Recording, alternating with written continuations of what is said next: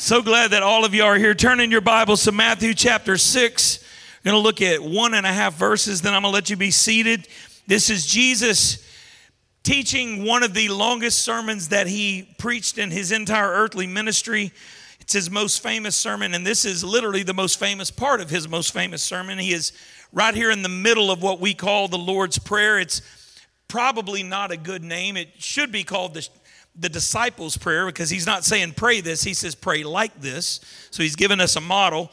And he right here in the middle of it, he says, Our Father in heaven. He's not talking about his daddy, he's talking about the source of all life. You got to stop looking for answers in the natural and start looking into the Almighty as the source of literally everything in your life. My source in heaven, may your name or your identity be honored and then the, the very key phrase of our, our series that we're in may your kingdom come. So many times we want our agenda. So many times we want our preference. So many times we want the things that we like. But something radical begins to happen when we begin to take our agenda and place it on the shelf and say, Not my will, but your will be done. May your will, may your kingdom come, your will be done on earth as it is in heaven. Before we're seated, let's lift our hearts and our hands. Jesus, we need your anointing in this house today. We need your presence to overflow in a mighty way today as we unpack your word. Lord, I pray that as we come in this place, don't let us leave that same way. Give us a greater understanding of who you are. Give us a greater understanding of who we are because of you, Lord. And reveal your purpose for us in this house today. Everybody said, Amen. If you're going to preach with me, you can be seated. I'm so glad that you are all here. Before we get into this, as we do every Sunday, I want to say Bwana Asifiwe to all of our family in Kenya. Come on, NOLA Church, let's welcome our Kenyan family. We love y'all.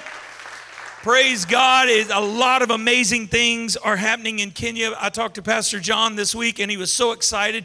He said, Papa, because he calls me Dad or Papa. It's going to be one of those names. I was like, bro, it's, it's Monty, but like, whatever already got four kids. I don't need any more, and you're too old to be my child. But whatever, we, we let that go. He said, I got to tell you, God has answered a prayer at our main church in Kasuku, Kenya. A keyboard player joined who has his own keyboard, and now they have live worship in Kasuku. That's awesome, y'all. We, we take it for granted, but we just we show up and there's worship, there's instruments, but like over there, like you're not like bringing a sound system out into the middle of nowhere. And this guy it joins the church, has a keyboard, knows how to play it, knows how to sing, and able to create an atmosphere of worship before the word goes out. So I'm thankful for that.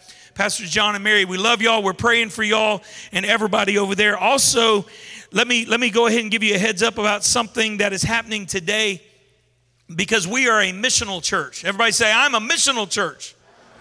I don't even know what that means. You're about to learn what that means. We, we are starting a church in Lodz, Albania, starting in June of next year. We're, we're laying the, the groundwork for this, and today is our first interest meeting for what God is going to do. So if you want to learn about it, by the way, there is no obligation. If you come to the interest meeting today, you're not locked into the trip. But if you want to find out about it, if you want to find out what it's going to take to go on the trip, if you want to find out what's going to be happening over there, as soon as the worship experience is over, we're going to be meeting right here here in the theater, and we're going to be unpacking a little bit of that. We will have another interest meeting in January. So if you're not able to make this one, you can definitely make that one as well. So those are some amazing things coming up. I'm glad to be a part of a church that's not just stuck in one spot. Amen. I'm glad to be a part of a kingdom that's not just about one location. I am so glad that I am a citizen of the kingdom of heaven. Amen. Let's take about 10 seconds and give Jesus a hand praise. Praise God. I Want to welcome all of you to NOLA Church. If this is your first time, welcome home. We are so glad that you're here, and we are honored that you have come to enjoy the presence of God with us today. We are in part six of a series that we started that I just simply titled, This is the Kingdom.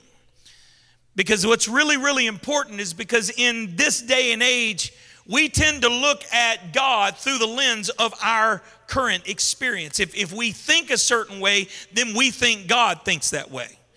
If if we believe something, we, we think that God said it already because it comes out of our mouth. And especially in this postmodern age where everybody's opinion is declared absolute truth because there is no absolute truth unless it comes from you. That's what society is teaching. And someone challenges this and we're like, no, I'm offended. And we live in our feelings all the time.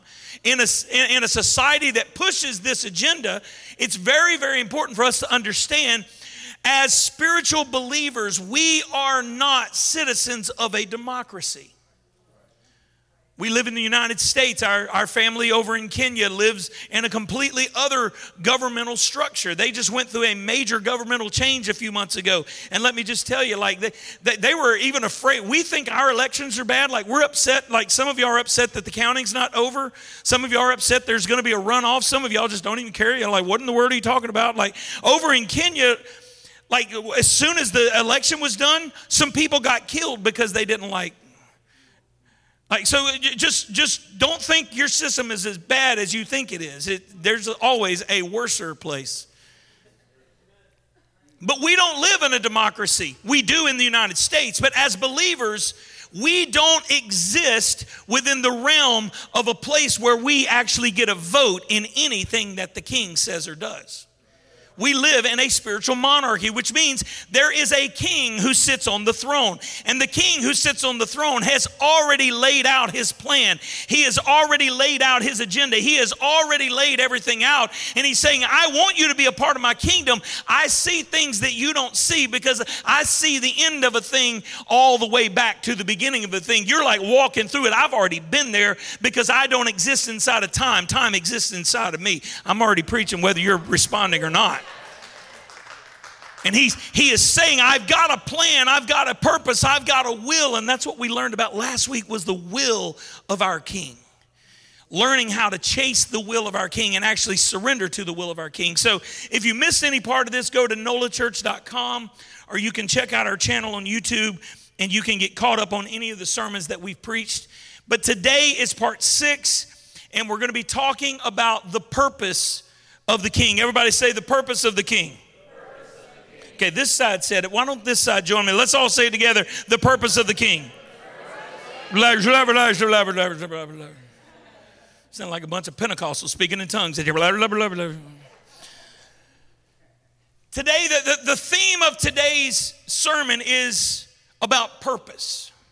This is one of, as a pastor, this is one of the most asked questions that comes to me and when, when people meet with me or they send me an email.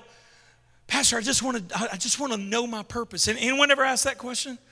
I just, I, I really want to know what my purpose is. Like, why am I here? Like, why, why was I born? Like, why am I in this church? Why, why am I here? Like, purpose is this big deal. And this becomes a major issue in people's lives. And when we don't understand our purpose it becomes like a like a stumbling block for us because i don't know my purpose. So i start stumbling through life trying to figure it out. Or some of us just i don't know my purpose so i'm just going to sit here until someone tells me what it is.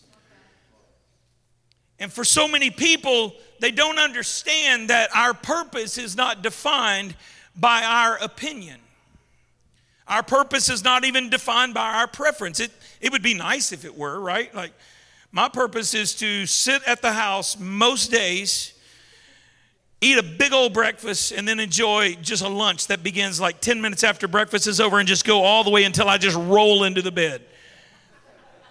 That would be amazing. Probably not super healthy.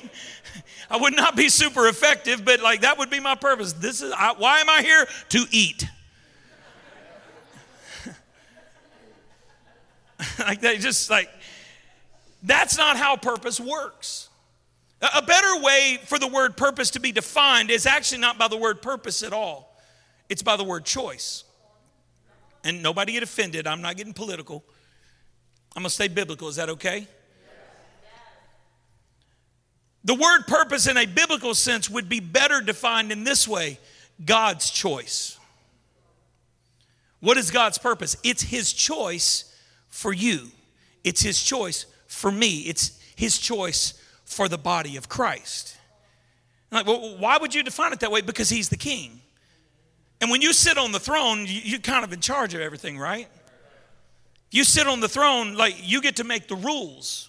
You sit on the throne. You're the one who's making all the choices. Like all the responsibility rests on you. Amen. Like it, it's all on his shoulders, and he's made some strategic choices on our behalf. And there's some bad understanding that comes with this. And we've spent a little bit of time over the last few months unpacking and realigning some biblical understanding. So many people think our calling is our is our duty in the church. Like my calling is my job.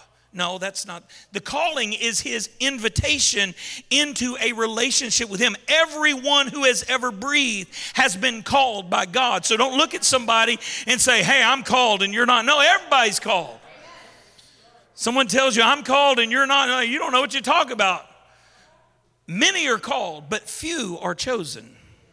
There's a big difference between the calling and the choice. The calling is the invitation, the choice is his purpose. So, what we're going to be doing over the next few minutes is begin to unpack what the purpose of the king or what God's choice for us actually is. And this brings to mind, all right, so we're in this spiritual monarchy. What is the purpose of our king? Or a better way is like, what's my purpose? Like, uh, this is a question we're all the time asking. But you have to understand this that purpose is only revealed after you see Jesus for who he really is. You can't go to a class after church and learn what your purpose is. You can't. We've tried that. That don't work. You can't even go to seminary or cemetery, as I like to call it, and, and like learn what your purpose is. You, you can't because no one can teach you God's choice. You have to simply catch it. And the only way that you catch it is when you come to an understanding of who your king truly is. So, uh, in getting ready for this, Jesus took me to one of my favorite passages of scripture in Matthew chapter 16. This is, this is such an impactful passage of scripture because this is where Jesus really starts getting down to the nitty gritty with his 12 disciples. And he starts showing them things that perhaps they, they had heard about as they studied the ancient scriptures, or maybe when they went to synagogue, they heard some, a, a few things. But it was in Matthew chapter 16 that he begins to literally wipe that film of unknowing away from their eyes and they truly begin to see things that they had only heard about. So, a, a couple little things in context before we get into the text, because I want you to understand this. Is, is it okay if I kind of paint a little bit of a word picture here today? Okay, you have to understand there's a 30 or 31 year old Hebrew rabbi hanging out with 12 teenagers. Today, that would be a predator. But that was the culture in the day. A rabbi would choose his students or choose his disciples. The word disciple literally means, in the best translation, a student. The rabbi would call his students. And if, if you go and you read in the Gospels, you see him calling, and he would say, Come follow me. That's a the way that a rabbi in the first century would choose his students. Come follow me. I want to show you some things. And then these students would leave everything behind, and then they would go live and walk and travel with the rabbi for a period of time. That period of time depended on the rabbi. In Jesus' case, in his earthly ministry, it was three and a half years. Now, you, a little bit of context they were teenage boys, more than likely, possibly early, early 20s. Like, but, but I thought that some of them were married. Well, Peter was married, like Jesus heals his mother. Yeah, but in the day and age, they got married really, really young.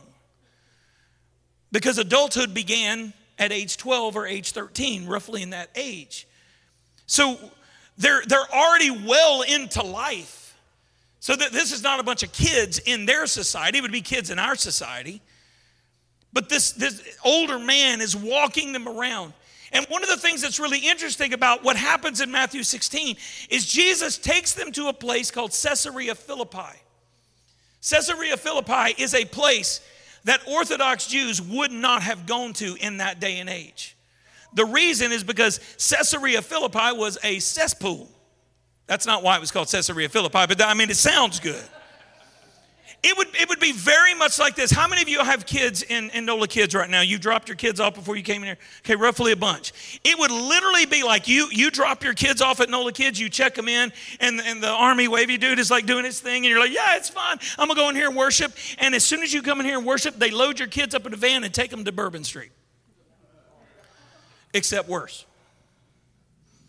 Caesarea Philippi was a city that was dedicated to the pagan worship of the pagan god Pan, who was the god of fear. And part of the worship of the pagan god Pan was they would sacrifice their children at different seasons of the year to assuage fear's domination over them and they would take their children and throw them off the cliff in, in, subservience and sacrifice. This was a place where human sacrifice happened. There was, there was also the worship of Tammuz. If you've spent any time reading the book of Ezekiel in, in Pan's temple in the city of Caesarea Philippi, they practiced the worship of Tammuz, which one of the things involved temple prostitutes and they would the, the men who were also temple prostitutes would go into the place and they would literally castrate themselves and throw their paraphernalia into the altar as part of their worship. This is not a good place. Like oh my god we got an r-rated sermon. I promise you you heard worse on your way to church. This is where jesus takes these teenagers. He wasn't like being the cool preacher he brought them here for a very specific purpose. You get about halfway down into chapter 16, and this is where he sits them down in this extremely awkward place. And he says, I'm going to ask you some questions because things are about to change. So far, you've just been learning some proverbs. So, so far, you, you just think you're learning how to understand the scriptures a little bit, but I'm going to show you something that perhaps, my friend, you've never even realized. And he did it in, in the form and fashion of how rabbis do their teaching. He began to ask them questions. And he looks at these guys that he has spent time with day in, day out, unpacking his truth to them. And he says, Who do people say that I am? And they're like, Oh, yeah, we've been hearing some stuff about what people think about you. Let me tell you what some people think. And people, complete misunderstanding of who Jesus is. They think you're this dude. They think you're this dude that died centuries ago. They think you're the reincarnation. And it's really cool. And you're like, oh, Jesus is being very self serving. He's, he's like wanting to get the affirmation statements. Oh, who do they think I am? How do you feel like I did today? Like that? No, that's not what he's doing. Today was amazing. How was I? No, that, that's not what he's doing at all. That's not at all what's happening. Jesus looks at them and says, What are people saying? Because I want, I want to know if you've been paying attention to the impact of the gospel in the world in which I've planted you. And if you've noticed what they're saying about me, now let me take it down where the rubber meets the road. Who do you say that I am? Here's the question Who do you say Jesus is? Is he some, some secondary deity? Is he a member of God's council? Is he a historical figure that thought much better of himself than he should have? Is he Satan's brother? No Mormons in the house?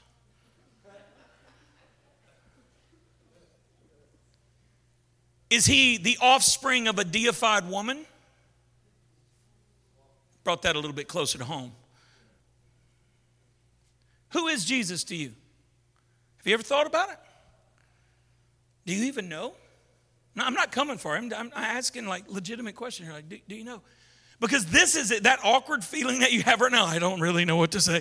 Like, that's exactly how the disciples felt. That's exactly like Jesus. Like, well, who do you say? Like, oh,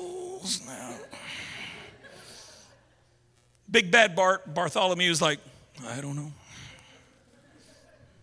Thomas is like, I, I think I know, but I'm, I doubt it a little bit. Bible nerd right there. John's like, I love you, Jesus. James is like, Can I be your best friend? And Peter's all, let me tell you something. Peter gets so excited, but you have to understand the context of what's happening. And we hadn't even got to do the sermon. Y'all, y'all hang out with me while I chase this rabbit, all right? It ain't even Easter and it's rabbit chasing. But you got to get this. Peter is surrounded by a bunch of teenage Hebrew boys hanging out with a rabbi in a place that they should never have gone because, like, they weren't Christians, but it's not a place that Christians should hang out at all, much less Orthodox Jews. Like this is this is a rough place. This is bad. And now you're asking me questions about you? I'm really scared to say, why did Jesus take them there? Here's the reason I believe Jesus took them to Caesarea Philippi. Because if he had asked this question on the city streets in Jerusalem and somebody overheard it, they would all get in trouble politically and religiously. So he takes them to a place that religious people would never go to teach them something that religious people could never teach them. And he says, Who do you say that I am? And they're all silent. And Peter, Simon, Cephas, all the various names that he has throughout the New Testament, Bob, I don't know, you know, like all of these names. He gets all excited. In his impetuous attitude, he's like, I know who you are. I'm, I'm going to say it. You're Messiah, the Son of the living God. Okay, now, right now, you just heard you're this religious dude and your daddy is God. That's what you just heard because that's how we think. That ain't how they thought. Because Messiah doesn't mean offspring of deity in the truest sense of the word Messiah with a capital M. It literally means the physical image of the invisible with a capital I.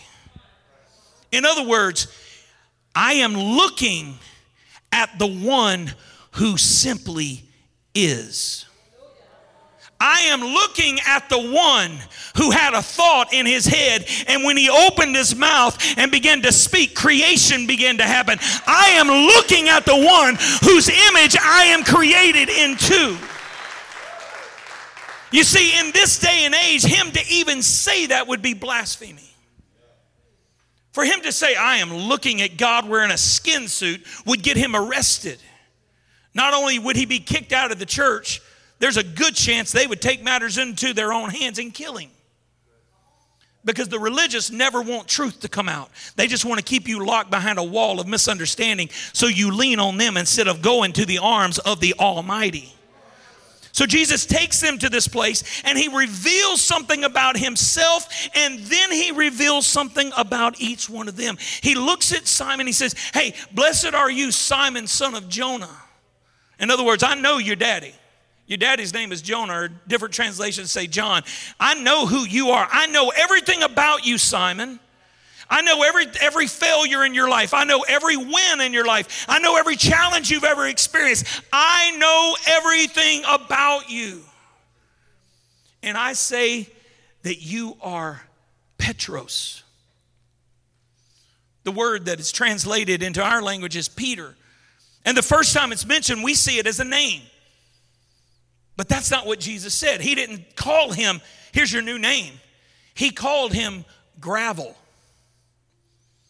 He looks at Simon, who is excited about who he understood Jesus to be, and says, You're nothing I can build on. It's interesting that religion makes Peter the foundation of the church. You got it wrong. He looks at him and says, You are Petros. You see, Petros means a mass of misshapen rock, gravel.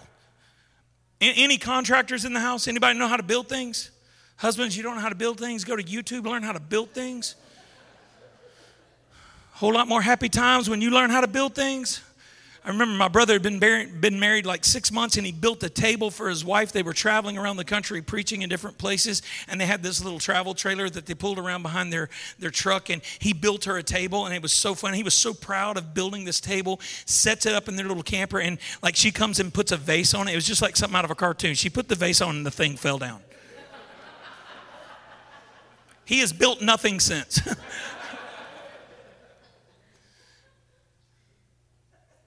but if you know anything about construction or building or just logic, you don't build anything on gravel because it's not a firm foundation.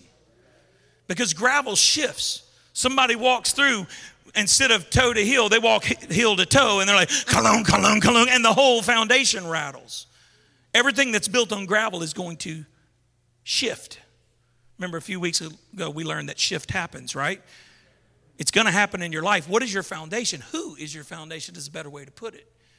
And he looks at Peter and says, Look, you, you know what you're talking about, but Pete, I want you to understand this. Simon, I want you to understand this. I know everything about you. You're gravel. I can't build anything on you. And then he makes another statement upon this rock. When he says the word Petros the second time, there is a proper connotation added to it. So the first time he's talking about little tiny rocks. The second time he is talking about a mass of impenetrable granite. Now, you can build things on a massive impenetrable granite. I'm not saying go build your house on a granite rock. You're like you're not going to get any of the foundation boards down into it, but it's not going to shift when life happens. Jesus, the second time he says the word Petros in this text, is not talking about Peter. That's why Peter is not the foundation of the church. He is talking about himself, and he's literally talking about the understanding that Peter had just spoke out of his mouth. When Peter said, You are Messiah, the Son of the living God, what Peter is saying is, I know who you are. And Jesus says, I can build on that understanding.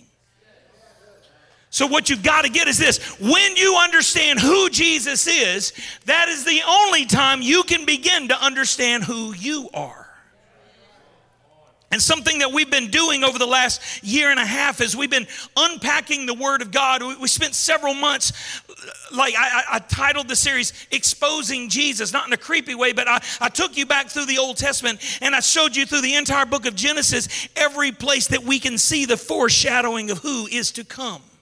Because I want you to understand this is not just a happy little accident that Bob Ross painted into history. This is a truth that has been in the mind and the plan and the purpose of your God since before time ever began.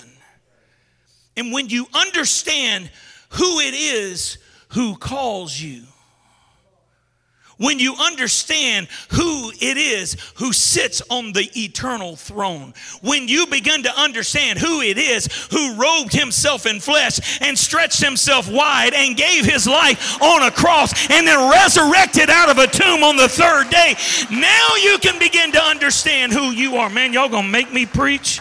And they didn't even bring me no water, so look at your neighbor and say, ah!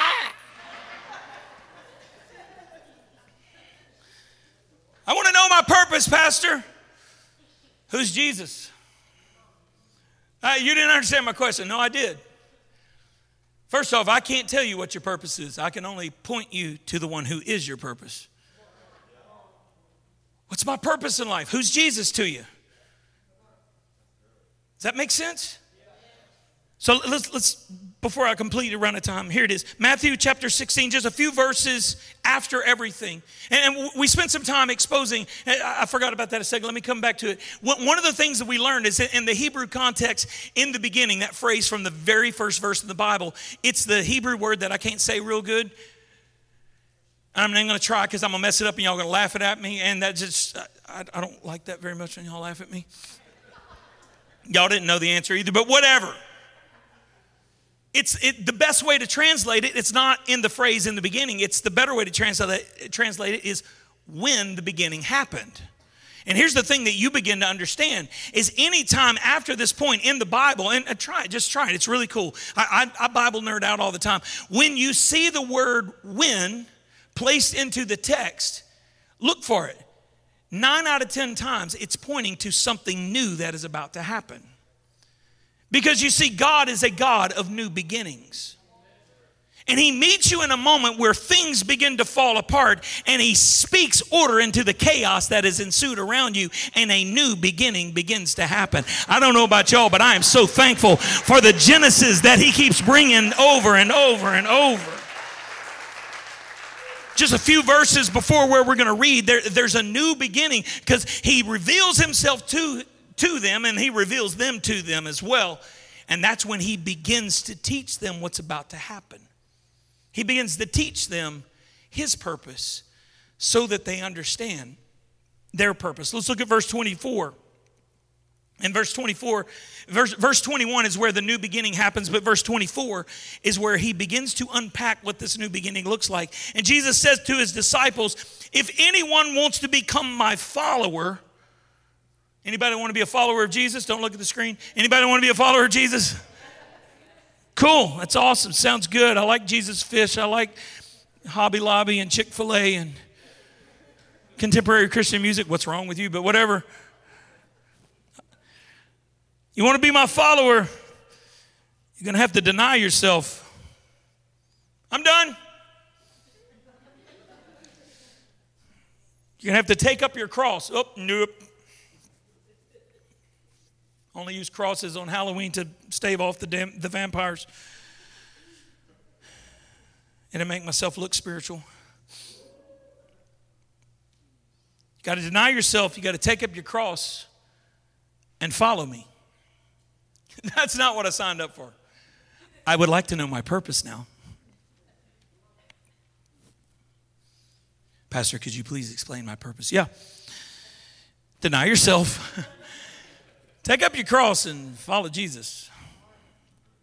Because here's the, here's the deal, y'all. The only way to know God's purpose for your life is to know His life. How am I going to know His life? You got to deny yourself. See, because you can't get there from here. You can't get there from where you are. You have to deny yourself first. Then you have to take up your cross. That's, that, that just sounds so spiritual. Let me put this in a context you can better understand.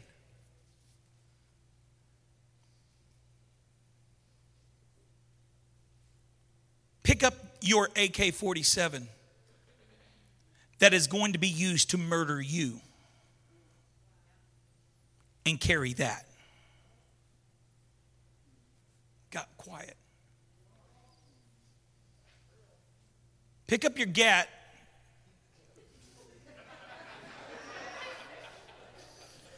I grew up in Zion City in Baton Rouge. I am street. Master P played in the same playground I played in. I know what's up. You don't know me. What? That's about as far as I can go. I'm just being real. You can't go very far wearing them socks. I'm just saying. Pick the weapon of mass destruction that is not intended to protect you or to take ground from anybody else, but instead it's designed to murder you and carry that. You see, the cross was not a beautiful piece of decoration hung on the wall of religious people. It actually was the street lights of the city because they would take the criminals and they would hang them on crosses and leave them hanging there. And then when it became nighttime, they would set them on fire so that you could walk down the Roman road in a beautiful, well lit candelabra. It's losing a little bit of its, it, of its beauty now, isn't it? I love the cross. Really? What's wrong with you? Who hurt you? Pastor, that's so macabre. No, no, that's truth. When Jesus turns around to these Hebrew boys who he has just revealed himself to, he says, You're going to have to deny yourself and you're going to have to pick up the thing that's going to destroy you and carry it. God, please set me free of all the trials in my life. Sorry, I can't do that, baby. You got to carry that cross. I'm not going to nail you to it, but I want you to carry the thing that is meant to destroy you because I'm going to show you how to have victory over that if you trust me and if you follow me. So let's get in. What is the purpose of God? I spent a little bit too much time laying foundation.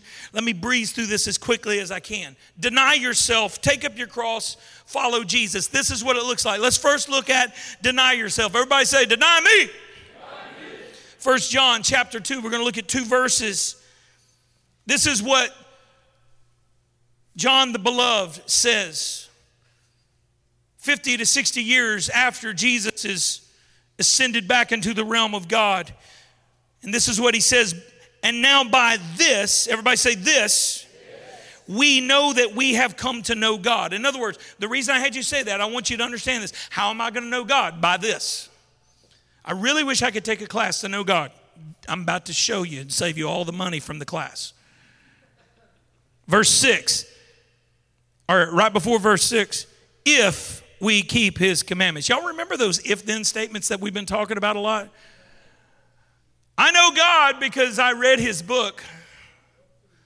I listened to his songs. I tattooed his tetragrammaton on the inside of my arm. I don't know what it means, but I tattooed it there because it sounded good.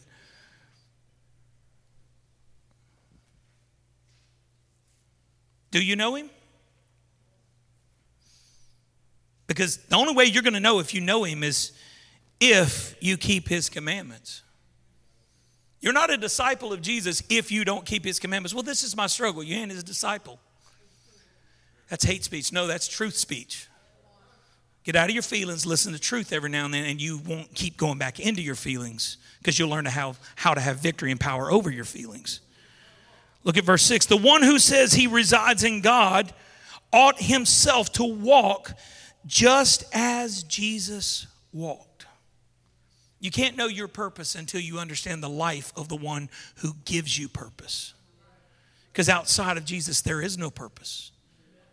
And if you say you're a follower, you're going to have to obey him. And you're going to have to imitate him. You got to trust him. You got to rely on him. And you have to obey him. But I know he's there. Cool. Even the fallen angels know that he's there. You're not in real good company just knowing that he's there. If you know He's there, awesome. What are you going to do about it?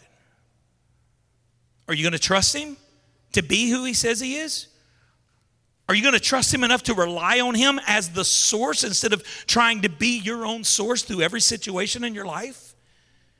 And do you trust Him enough to obey the words even when you don't? Well, I would obey, but I don't understand. He didn't say understand, He said to obey. Understanding comes from wisdom, and that's a gift of His Spirit when He breathes it into you.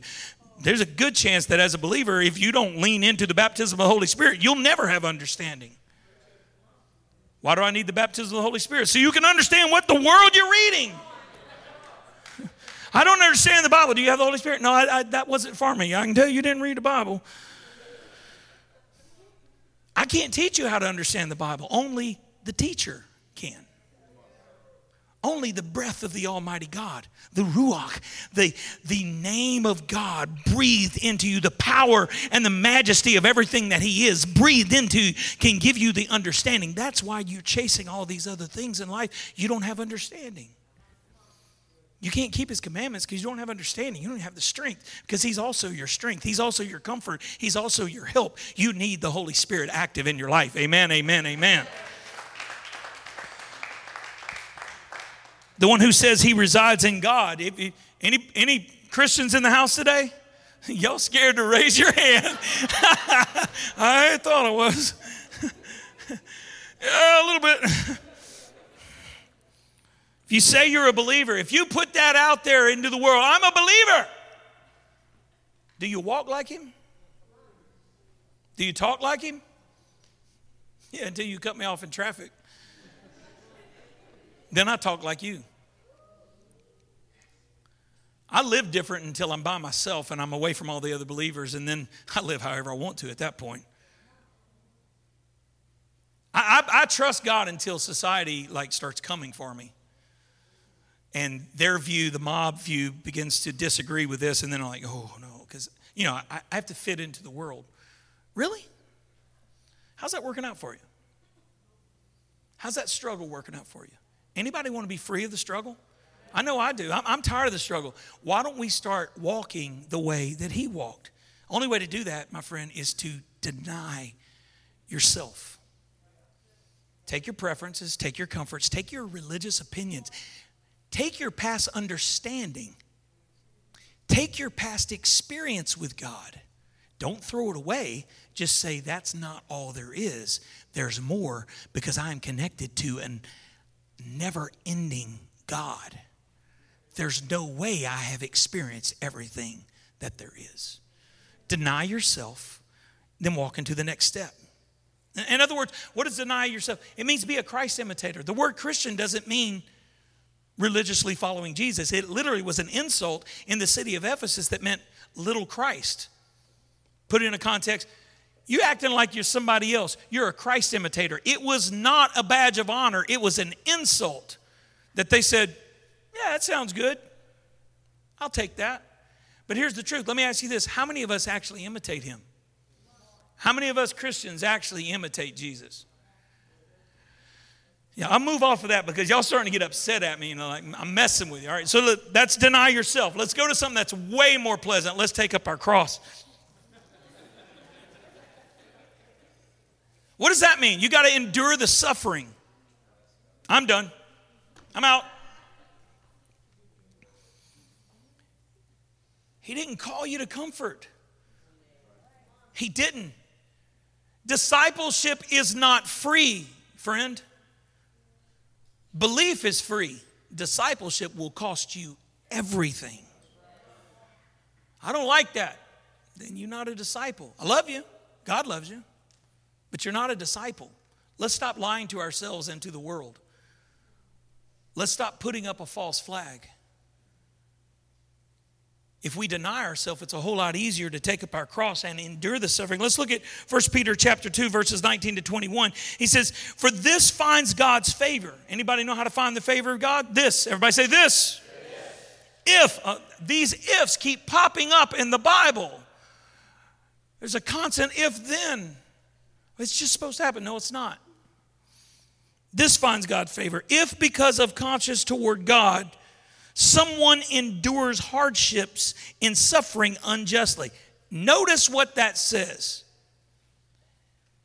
If in your pursuit of relationship with Jesus, you go through suffering unjustly, not because you acted like a turd burglar and treated everybody bad, not when you lost your cookies on the waiter or the waitress at the restaurant and cussed them out because your food was lukewarm when it should have been hot. Not when they say something on Facebook that you don't agree with, or not when your team that you've put all of your life's value in loses and you lose it. That's not suffering, that's life. But if you're chasing Jesus, and because you're chasing Jesus, you start facing opposition, that's what finds God's favor. And God's mean. No, God's not mean. He just gives you favor when you're going through suffering because of Him. What is favor? Grace. I live in grace. That means I can live how I want to. No, that ain't what that means. Grace is the power to live free from the bondage of sin. It's not freedom to live how you want, it's the power to live an overcoming life. And if you want the power to live an overcoming life, you're going to go through some suffering. Get out of your feelings and realize I'm going to face some things because I am living in opposition to a kingdom that is not of this world. When you push back on the system of the world, you're going to face some opposition. Here's the deal if you're not finding opposition, don't blame it on God. God doesn't move in the clear and the beautiful. When God pulls on you, you're going to face some opposition. Don't confuse peace for God's approval.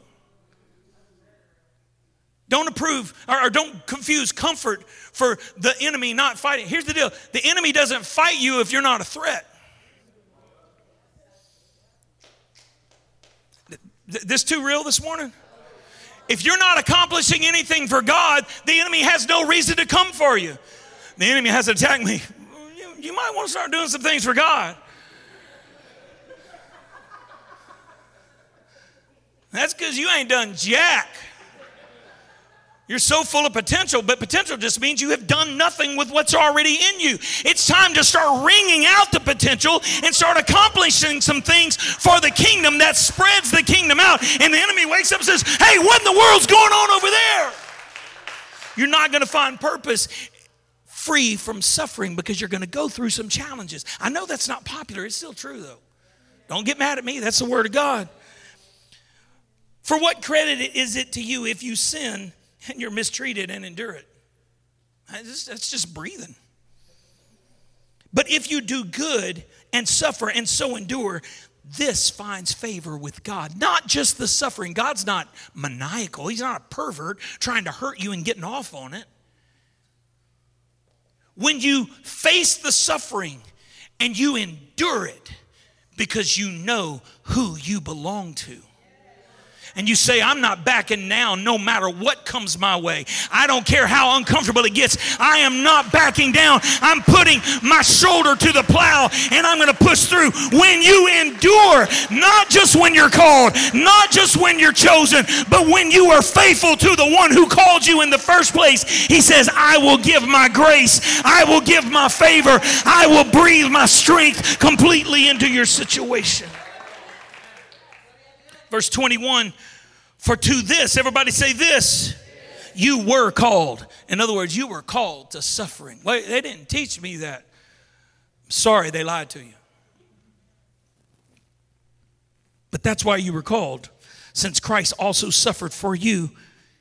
Notice this leaving an example for you to follow in his steps. This hurts, Lord. Could you take me out of it? Nope. If it's possible, let this cup pass from me. Nevertheless, not my will, but thy will be done.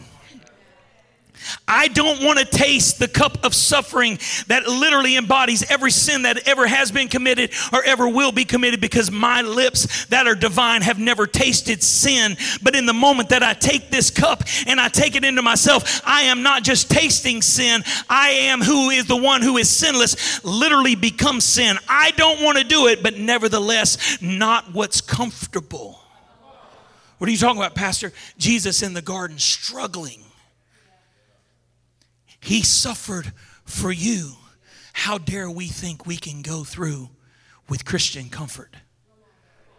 Here's the deal the North American church doesn't even know anything about suffering. Our church in Kenya, uh, up, up in the northwestern area, wasn't all that long ago that people were breaking into the places where they were gathering and they were literally mass murdering them in front of everybody. They were taking children's out of mothers' hands and slicing their throat in front of the parents because they named the name of Christ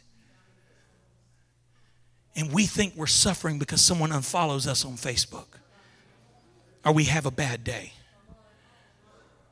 or someone doesn't shake our hand, or someone does something we don't like.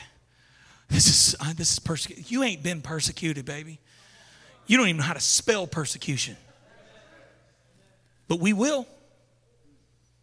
You're going to have a moment that you go through hell in your life but understand this when you're going through hell, because of the name of Christ, He's going to breathe grace and favor and strength. And you're not going to stay in that when you depend on Him.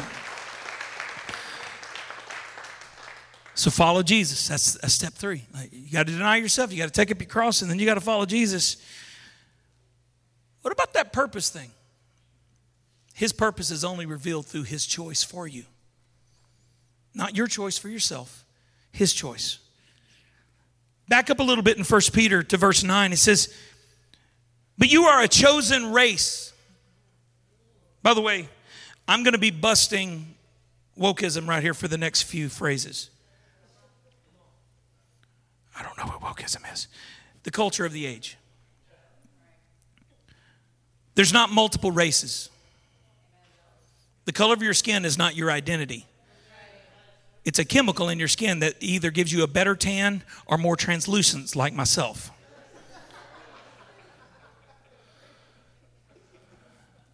Okay?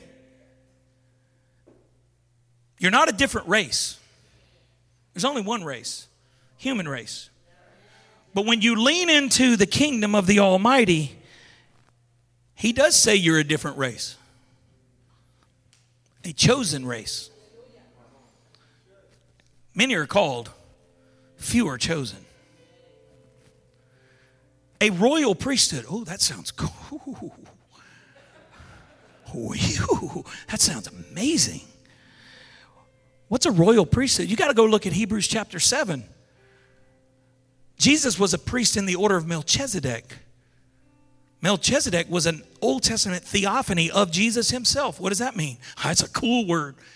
A physical manifestation of the Almighty that appears but does not remain. Melchizedek had no father, had no mother, had no beginning, had no ending. He was and then he was not. The Levitical priesthood that comes about in, in, in Exodus, Leviticus, Numbers, and Deuteronomy happens after the royal priesthood. You see, Melchizedek was a king of Salem, the king of the city that is now known as Jerusalem, the king of peace. Interesting. This political party thinks Jerusalem belongs to them. The theophany, or the physical image of the Almighty out of time, already established himself as the king in that city before the city was ever established as his own. You want to come to the, the, the, classes in January when we start them about the book of Revelation, you'll learn a whole lot of stuff there. But Melchizedek was not in the Levitical order. The Levitical order was the descendant of Aaron. Jesus was not even from the tribe of Levi. Aaron was from the tribe of Levi. He was literally the first Levitical priest. They had to offer sacrifices for themselves. That's what we learn in Hebrews chapter 7. And then offer sacrifices for the people. Jesus was from the tribe of Judah. Melchizedek was there before any of the tribes ever existed. Melchizedek is appearing to Abraham before Abraham had any children. Melchizedek was a royal priest because he was a king and a priest. Isn't it interesting that when you get all the way into the New Testament, Jesus is speaking through Peter because everything in Scripture is inspired by the Holy Spirit. And, and Peter begins to unpack something for all of the believers. And by the way, that applies to all of us because we believe in Jesus and we've been grafted into the spiritual bloodline of Abraham. And now all of the promises apply to us. Woo, somebody needs to hear me on that. You're a chosen race, a royal priesthood in the same order that Jesus appeared in. Not only do you have royal responsibility, you have spiritual responsibility. You're a holy nation. What does that mean? Not that you're religious, no, it means you're separated. Stop trying to fit into the world. Stop trying to be like the world. It's time to start living separate from the world. Come out from among them and be separate. Live separate. Without holiness, no man can see God. It's time to live a separated life. A people of his own. Who do you belong to? Look at your neighbor and say, Who your daddy? Not who's your daddy. Who your daddy? You got to say it right. Why do I need to know all this? Why, why is all this important? For your purpose. It's for your purpose. Get your pen out, get your, get your phone out. Take a picture of the bottom part of this scripture. Pastor, I want to know my purpose. It's on the screen. You're His own, you're His choice. God chose you. Here's your purpose so that you may proclaim the virtues of the one who called you out of darkness into His marvelous light. But I really, I like doing this for a living. Go do that for a living. That's not your purpose. I like reading these books. That's not your purpose. Y'all, y'all remember my best day, like breakfast and then like the never ending lunch? This is the lunch that never ends. That's not my purpose. I'm sorry. I should never do that again. I was called to go to school. No, no, you weren't. You were not. Nothing wrong with going to school, by the way. You should, if you're in school, stay in school, study to show that self approved a workman. Then that's not what it's about, but yeah, we can definitely apply it there. I was called into this relationship with this person. No, you were not. The Lord called me into this marriage. No, He did not. You chose that person. Now deal with it. Stop trying to get out of it. Tyler, I'm just kidding. I'm just kidding. Amber's like, what? I'm joking. You choose them, live with them. Stop living with them before it's time to do it right, and then you won't have as many problems. I'm just saying, do it right, but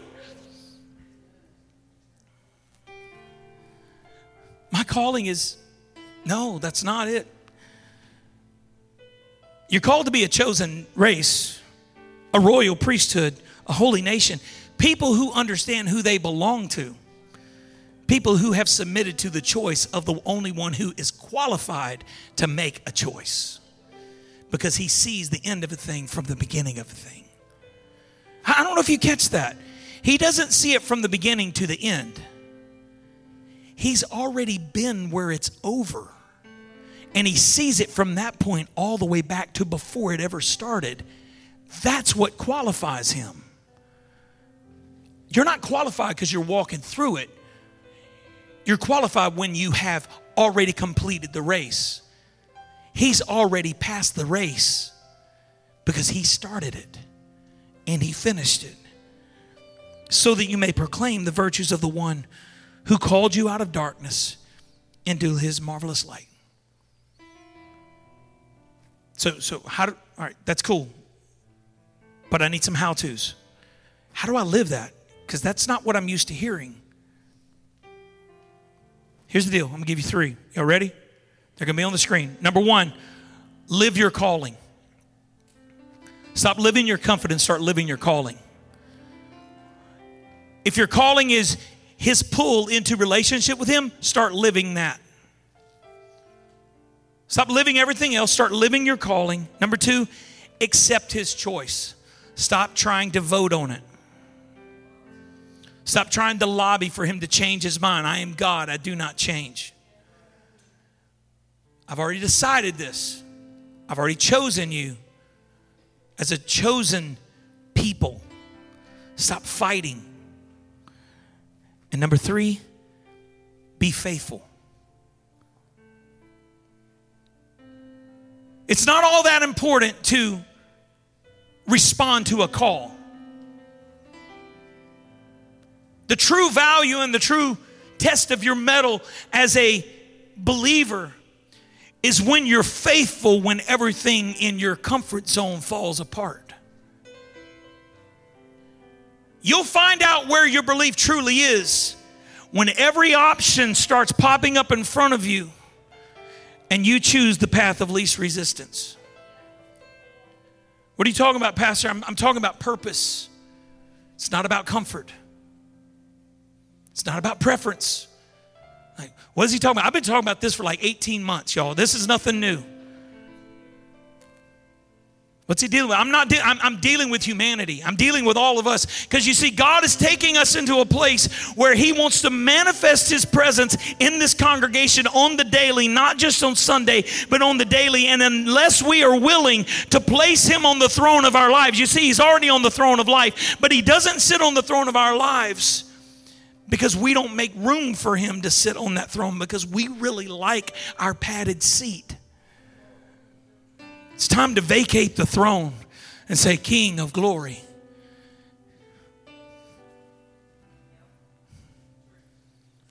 King of glory. I, am done. I'm done. I tried. Everything I try falls apart. And I'm standing here, in the king of my own domain, like the emperor who had no clothes on. Standing here naked, completely exposed for who I really am. Thinking I know things because I read a few books and uh, I did some things for God in the past. Oh, there, no, no, baby, you ain't even realized. Because every time you take a step into comfort, you're taking a step away from purpose. But if you can say no, I trust the one who simply is, not was, the one who simply is. And I believe that he is faithful to give me the strength to endure no matter how hard it gets. And I'm not backing up no matter what happens. I, I'm not doing this on my own. Yeah, it's a struggle. Yes, I don't like it. It sucks. But God is greater because greater is He who is in me than He who is in the world. Pastor, can we talk about my feelings? I'm sorry, we don't have time. I'm too busy chasing purpose. Pastor, can we talk about how that made me feel? Absolutely not. You need to stop talking about how you made you feel and you need to start talking about who gave you the power and the grace and the favor to overcome every one of those feelings. And if He called you into this and He chose you, He's going to be with you all the way through the middle of it. All you need to do is learn to surrender because if He brought you this far, He's going to take you all the way to the finish line. Oh my God, I wish somebody in this house would understand the power of what real favor and real purpose is. God is making some choices for some of you, and He's saying, I've got something so great for you. And it's right there. You're right there on the edge, and you're about to step into comfort. And He's like, No, no, no, no, no. Trust me. Be faithful because if you will endure, I've got a prize for you.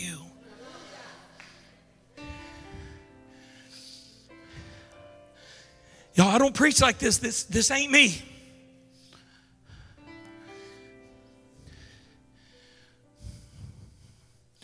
But the breath of the Almighty is breathed into this place.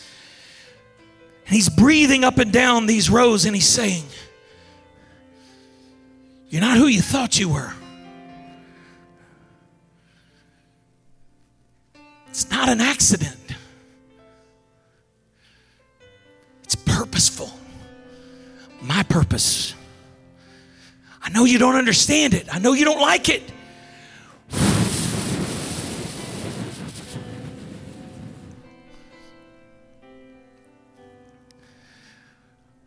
Let me come minister to you just like I did in the order I created and called Eden where I would come and minister to my image bearers, Adam and Eve, in the winds that cool the day.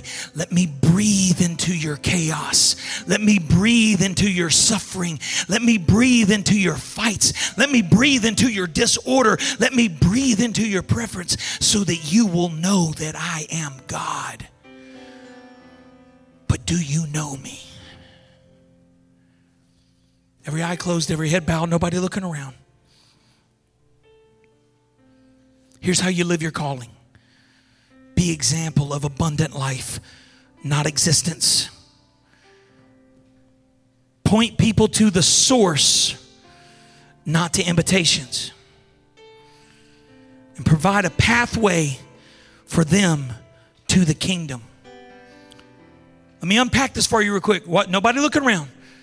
We're going to go back into worship here in a second. We're going to be baptizing some people into the mighty name of Jesus. But I want you to listen to me. How do you live your calling? It's very simple. Don't share your drama. Don't share your drama. Stop talking about the problem. Because when you talk about the problem, you idolize it and you give it air in your life, and it begins to speak into the chaos in which you're living.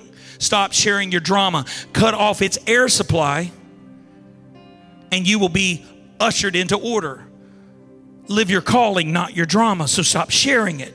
How do you accept his choice? Talk about Jesus, not yourself. When you're sharing your story, you're not sharing what's happened to you. You're sharing what Jesus has done in your life. You're actually not talking about yourself. You're talking about the one who has changed you. Talk about Jesus, not yourself. And then, how are you faithful? Here's the only way to be a faithful citizen of the kingdom invite people to be a citizen of the kingdom that you're a citizen of and watch what God begins to do in your life. When we live this way, purpose is not something that can be taught. Purpose is something that we begin to be elevated into. As we lower ourselves, He ushers us into another place of responsibility that's completely decided by His choice. Nobody's looking around.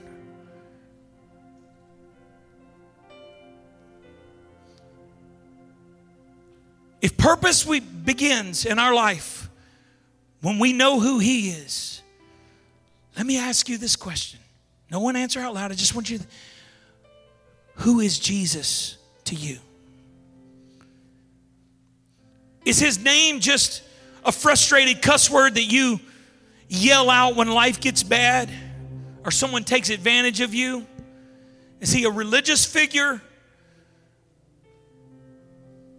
Is he some ancient guy who lived in a culture that you know very little about? Or is it possible that he is exactly who he says he is when he says, When you have seen me, you have seen the source of everything?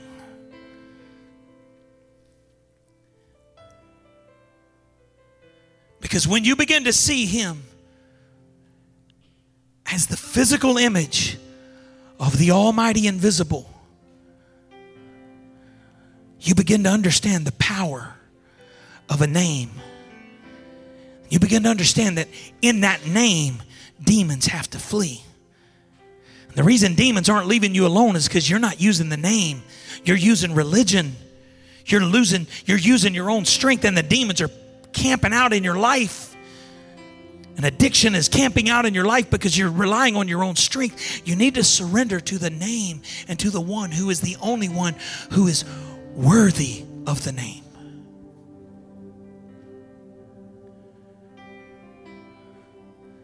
Here's the question Who is Jesus to you?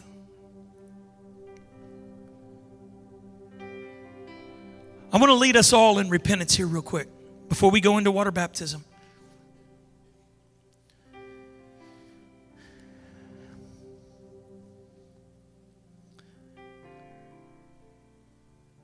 Want you to say this prayer in your own words. And by the way, when you say this prayer, it's not going to save you. I'm just going to show you how you step into the position where the repentance can take root. I want you to say this. Say, say something like this Jesus, come sit on the throne of my life. Your name is greater than my identity. And your choice is so much better than my misunderstanding. Be my God. I know that you existed, but give me the strength to understand that you still are. And I know that you live, but come alive in me, Lord. Let your kingdom come. Let your will be done in my life the way your will is already being done in heaven. Just take a couple seconds here. In fact, it'd be a really good time. Just start telling Jesus how much you love him. Maybe you could say it like this say, Worthy is your name, Jesus. You deserve the praise. Worthy is your name. Come on, say it to him. Worthy is your name.